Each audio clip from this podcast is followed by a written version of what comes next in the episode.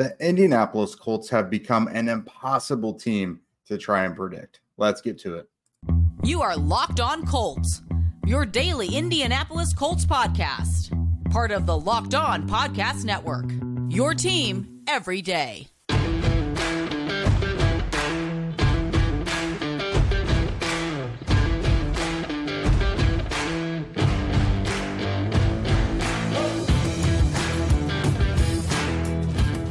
All right, all right. What's up, everybody? Thanks for tuning in and making us your first listen of the day. This is your daily podcast covering your Indianapolis Colts, part of the Locked On Podcast Network, your team every day. And today's show is brought to you by Game Time. Download the Game Time app, create an account, and use code Locked On NFL for $20 off of your first purchase. Last minute tickets, lowest price guaranteed. What's up, everybody? I am Jake Arthur from horseshoehuddle.com. And today we are talking about these frustrating Colts. I mean, what is this team? Do we know who they are? Uh, I mean, two games left now. Uh, they're still very much in the playoff race. Uh, they they had a really rough loss over the weekend, but it honestly didn't really affect them as much. Uh, last week, you know, we said you don't want them to lose any more games, but if they were going to lose one of those final few games, that that one to the Falcons was about all they could afford, uh, which remains true, especially after their loss. So I will just kind of look at the the final two games as a whole, and then look offensively and defensively, just what is going on with this team. Uh, so first up, again, do we know who this team is? Uh, their their last several weeks have been really brought some highs and lows. Uh, at first, they were riding a four game win streak. Uh, went into Cincinnati with uh, an opportunity to not claim a playoff spot, but a win in Cincinnati really would have gone a long way towards uh, strengthening their bid for one of those, at least a wild card spot, especially when you consider what the rest of the AFC has been doing lately. Uh, but they ride that four game win streak and then just hit a wall, losing 34 to 14 against Cincinnati, one of the worst losses of the season. Uh, certainly the first time in several, several weeks that we could say the Colts just had a, a complete no show. They rebound and get a 30 to 13 win over uh, a pretty decent Pittsburgh Steelers team, at least putting up 30 points against a defense that was pretty solid. Uh, and then on Sunday, they, they go into Atlanta and lose very similarly to how they did against the Bengals, uh, 29 to 10 loss with just not much to write home about, just making really, really uncharacteristic mistakes uh, things that will pretty much doom you anytime. You know, losing the turnover battle, not getting pressure on the quarterback, and not being able to tackle whatsoever. Uh, so all those things, we just don't know what this team is right now. Um, the Colts were kind of thrown a life raft with this loss uh, because other teams that have been competing with one of these for these final playoff spots with them all lost. Uh, Jacksonville, Houston, and Denver, they all lost. Uh, that especially not only keeps the Colts alive for a wild card spot, uh, but with Jacksonville and Houston also losing, Colts still very much alive for the AFC South Division title as well. Uh, so week 18 at home against the Texans could very well uh, be a game for the division. Let's say Jacksonville loses uh, and the Colts keep winning, and then that sets up this final showdown for the for the division. Um, but yeah, you're looking at you got this weekend at home against the Las Vegas Raiders at seven and eight and then the Houston Texans are eight and seven. Uh, again, the AFC, no one really wants these playoff spots. It seems like uh, there is the exception. Two teams have already punched their postseason ticket. Uh, Baltimore is 12 and three, had uh, one of the premier wins of the season over the 49ers over the weekend. Uh, and then the Miami Dolphins at 11 and four. Those two AFC teams have clinched playoff spots. Uh, you've got the Chiefs at nine and six, the Jaguars at eight and seven, the Browns at 10 and five uh, the Bills at nine and six, and then the Colts at eight and seven, rounding out what would be the rest of the playoff field if the playoff started today. Colts holding on to that seventh and final spot. Uh, the Jaguars, with the tiebreaker over the Colts, do technically hold the lead in the AFC South right now. Uh, but then it, it's that's not the Colts' only competition. There are still a few teams in the hunt as well. Um, Houston, Cincinnati, Pittsburgh, Las Vegas, and Denver are all within a game of the Colts at eight and seven or seven and eight. Uh, so of course the Colts face two of those teams in the final. You know, the, the, their two opponents are in that mix, uh, so they cannot lose. They lose any more games, and it's pretty much done for. Uh, they would need quite a bit of help and a lot of luck on their side. Uh, but when you control your own future, you just have to do that, which is so frustrating about uh, that Atlanta loss because, again, you look at Houston and Jacksonville both losing as well over the weekend. The Colts lost a very winnable game. They could have sole possession of the AFC South right now. Uh, so that's very, very frustrating. There have been some injuries that have kind of dictated this thing. Uh, Michael Pittman Jr., who has been far and away the Colts' leading receiver and dominant target all year, uh, he was out with a concussion against the Falcons, and you really, really saw his worth uh, because that's the guy who he never gets like a ton of separation, but he's a very physical, uh, sure-handed receiver. He can move the sticks. He could do things after the catch. Uh, he can win those tough one-on-one matchups. And Alec Pierce having to step into that top outside wide receiver role over the weekend uh, and getting AJ uh, Terrell for much of the matchup. That is just not that's just not a, a something Pierce is ready to showcase quite yet. Uh, so Pittman not being out there was was really damaging to the Colts offense, as you saw. Only ten points scored in the game. Uh, Braden Smith as well, the right tackle. Uh, he's been banged up what seems like all season. Blake Freeland has I think he's up to double digits. He's had nine or 10 starts now this season uh, on either side of the line. And he's done some nice things on the on the ground game, but it's just been kind of tough sledding for him as a rookie with uh, some of these really tough matchups he's had on the right side of the line. Uh, you don't expect the guy to be a finished product right yet, right now, but you kind of wonder if Smith continues to be out if the Colts make a change. You know, they brought in Jared Veldheer recently uh, someone they called out of retirement and who had who had uh, played games for them just a couple years ago. So uh, it'll be interesting to see if the Colts make a switch there at right tackle if Smith remains out. Uh, but really, with those two guys, the, the lack of adequate protection or production on the outside from the the passing game without Pittman, you saw a lot of Josh Downs, you saw a lot of the tight ends. Uh, that's about all that can be done, you know, to try and move the sticks, and it just didn't cut it.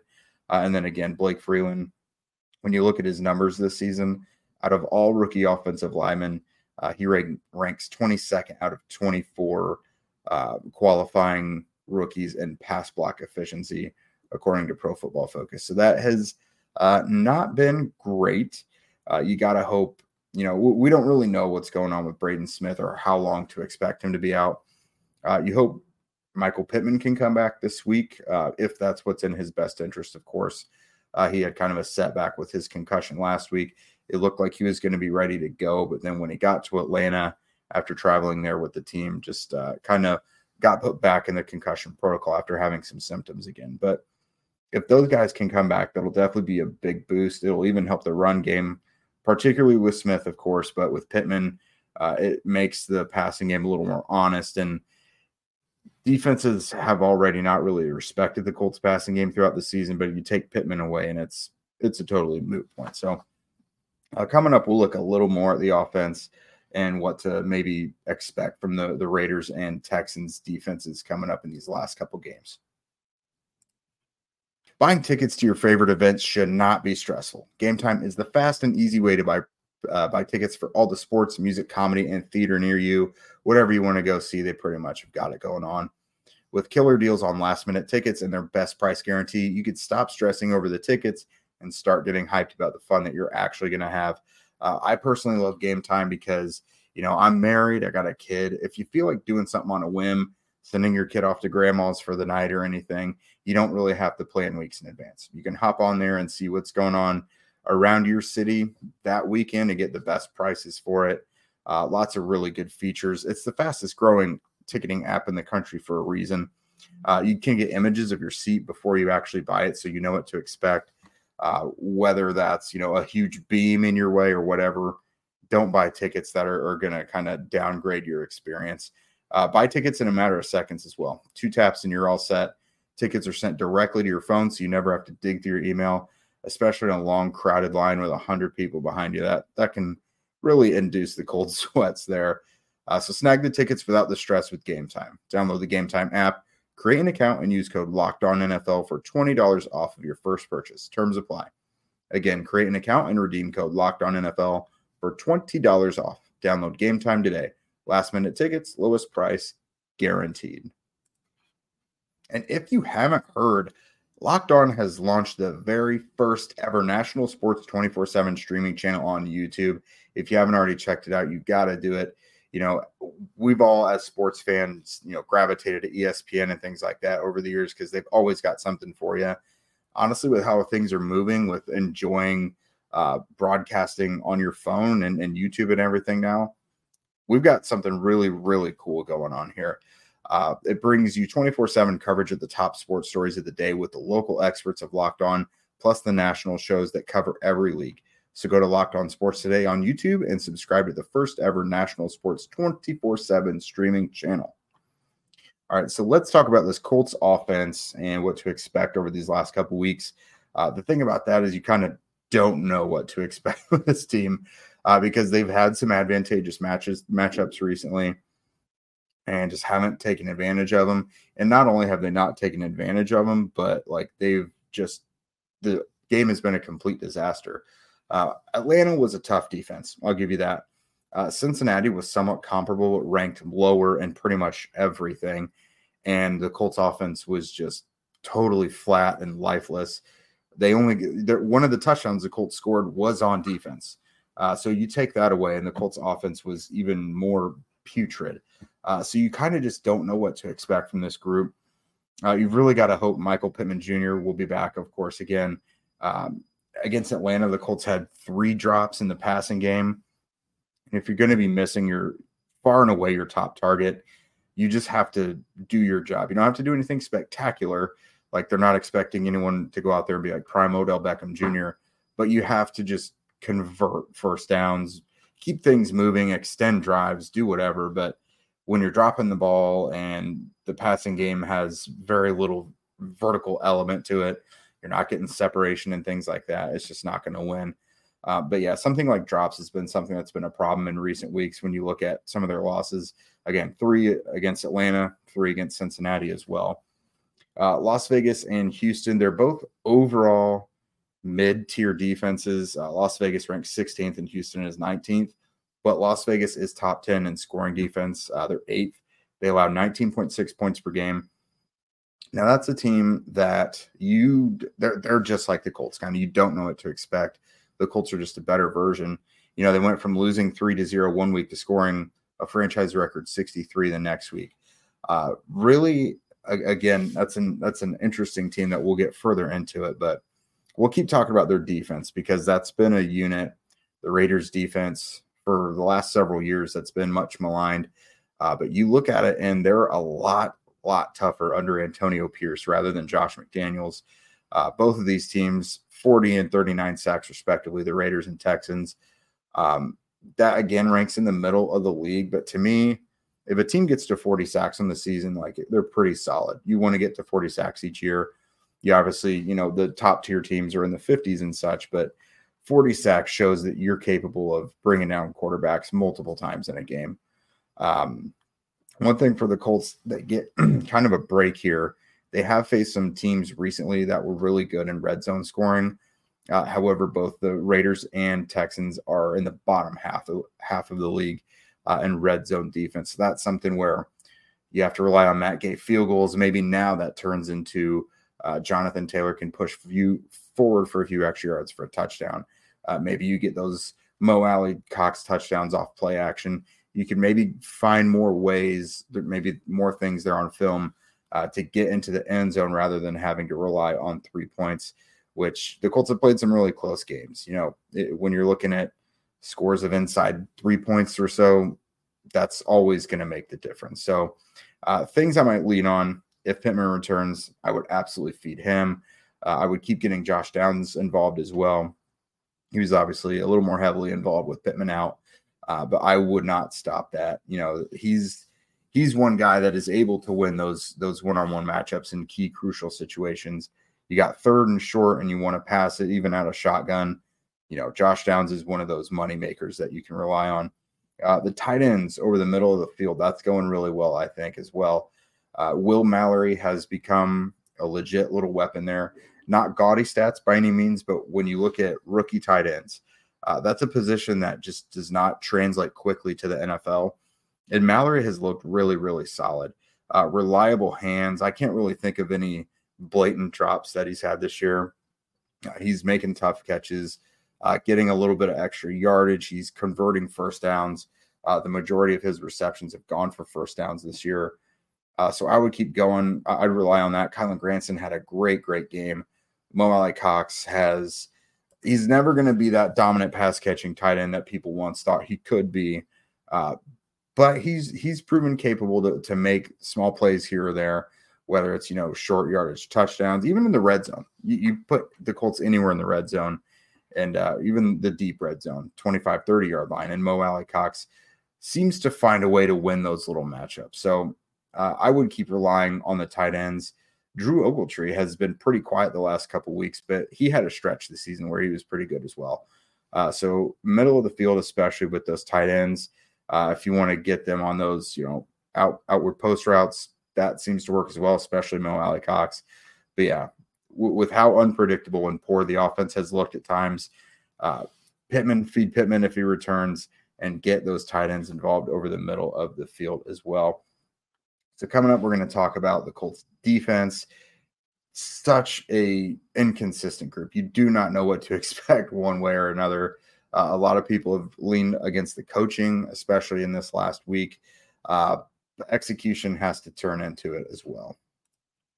Testing my skills on prize picks this football season is the most exciting way to play daily fantasy sports.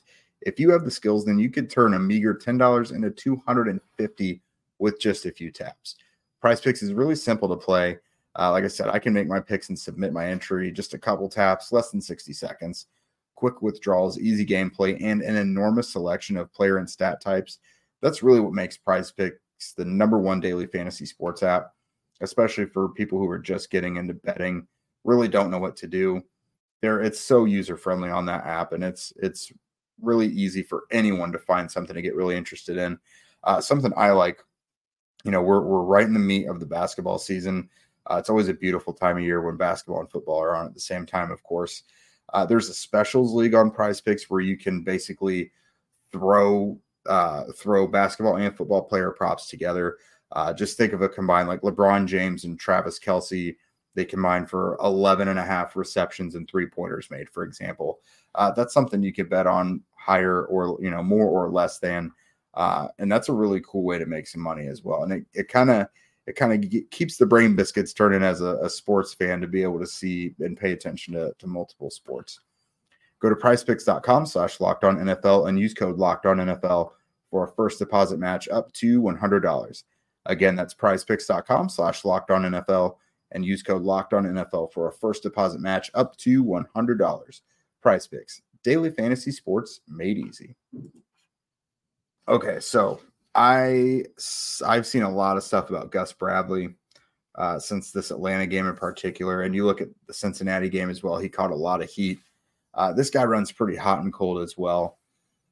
Rightfully so. When your side of the ball doesn't do well as a coordinator, you should get criticized for it. And I'm not saying he should be free of criticism, but when I went back and rewatched that Atlanta game, what really stuck out to me when you're letting a team quarterback like someone like Taylor Heinicke win like that, I look at all the missed tackles because that game was all about the run game being allowed to extend plays longer than they should have, and the screen game, especially to running backs, being way more productive than it needed to be. Uh, Bijan Robinson and Tyler Allgeier, you know, kind of went wild on the Colts as a tandem I went to PFF because I lost track of missed tackles in this this whole game, which to me was the story of the defense. It wasn't necessarily the play calling or whatever. It, it came down to execution because I felt like it extended drives. It gave it gave Atlanta touchdowns. Um, like it, the the missed tackles to me is what really did the Colts defense in. Uh, PFF docked them with 23 missed tackles, and that's that was that seemed pretty validating to my eyes. And you were getting it from some of the Colts' best players. I saw Zaire Franklin miss some tackles, EJ Speed miss some tackles, Kenny Moore. That's three of your most sure tackling players. Uh, and it really hurts when someone like a Julian Blackmon goes out with his shoulder injury because he is usually a very sure tackler as well. Now he's out. He's replaced with Nick Cross, who has been pretty solid in that department as well. But, you know, Rodney Thomas that has not been his bread and butter this year. So uh, really tough. You're not you're not going to be able to win games or sustain any sort of winning streak when you're not able to bring to bring down teams that don't have an explosive element necessarily, and then you're letting them just control everything with the short game because a lot of these teams that don't have vertical offenses like the Colts try and use the screen game as an extension of the run game to be even more diverse in the run game. And I mean, I'm, i mentioned the Colts let down against the Bengals was arguably their worst game. They only had eight missed tackles in that game, according to PFF, versus 23 in this one. Uh, so that just goes to show you like how we know the Colts offense isn't super productive, at least not consistently. So the defense kind of has to be on it a lot. Missed tackles is like the or tackling is like the number one fundamental of defense. Uh, so that's no doubt something they're going to be harping on and just pounding into these guys' heads. And again, yes, we could criticize Gus Bradley for plenty, whether it's not, you know, when, when you don't have a pass rush, you need to try to find a way to generate that when you're not coming home with four guys. Uh, but I mean, lack of execution and missing tackles and not being in the right places and coverage and you know your spacing is odd. That stuff is gonna that that's just not gonna allow you to to succeed. I, I just don't know how else to say it. Um, so I mean, Gus Bradley does deserve some criticism, but it is not all on him. Like he can't be out there playing for the players, which is part of the accountability factor, uh, which to people's credit is, is another thing that people have been harping on with Gus Bradley needing to be accountable, whether it's up to Shane Steichen or you know the the players that are actually on the field. So that that one's really tough. Uh, another thing I've really noticed: lack of pressure. Uh, that Cincinnati game that was really glaring because the Colts were on a heater with their their pass rush leading up to that, but then they had zero sacks and only three quarterback hits in that Bengals game. Uh, worse, really, in this Atlanta game. They only had one sack and one quarterback hit on Heinicke. Uh, now Heinicke is pretty mobile. Uh, not he's not like a Lamar Jackson type, obviously, but the guy moves around a lot. He can buy time with his feet. He's, he gets out of the pocket. Uh, he gets rid of the ball pretty quickly because a lot of the passes are short, and he is always looking to get out of the pocket. He's not the biggest guy, so you know where he can get out to see better. It's what he's going to do, and I think that kind of la- led to the lack of uh, pass rush for the Colts. Kwity Paye, the only guy accounting for a sack in this one. So we've seen huge examples in recent weeks of the Colts losing mightily because they're missing tackles and they're not getting to the quarterback. So luckily, they get, I'm not even going to say a break because we know that they have not really been taking advantage of those lately. But there's really no reason for them not to control things this Sunday against the Raiders. Uh, a Raiders team on offense last week who went the final three quarters of the game without completing a pass. Uh, the Raiders became the first team in NFL history to do that, win a game while not completing a pass the final three quarters of the game. Uh, that is pretty wild.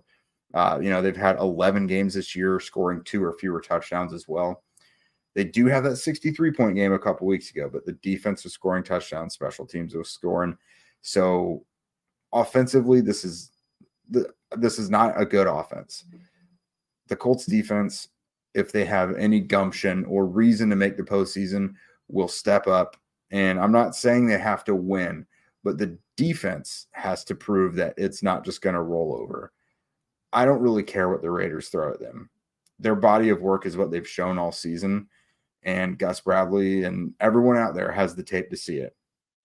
They have uh, not very productive rookie quarterback in Aidan O'Connell, who's been fine, but is very much a game manager and has been unspectacular. They cannot they cannot let yet another backup quarterback beat them. Like it's it's one thing if it's a team effort and you lose, but the Colts defense cannot keep just no showing. And you you can already know you can already expect what the the Raiders offense is going to try to do.